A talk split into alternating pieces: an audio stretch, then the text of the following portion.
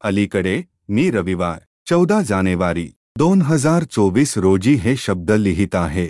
मी Haifa विद्यापीठाने एक सर्वेक्षण भरले जे पन्नास वर्षांपेक्षा जास्त वयाच्या, मी एकावन्न वर्षांचे आहे, मानसिकरित्या जखमी लोकांच्या स्थितीशी संबंधित आहे. सर्वेक्षणाचे शक्य तितक्या भाषांमध्ये भाषांतर करण्यास सक्षम असलेल्या प्रत्येकाला मी सुचवितो. सर्वेक्षण हिब्रूमध्ये लिहिले गेले होते.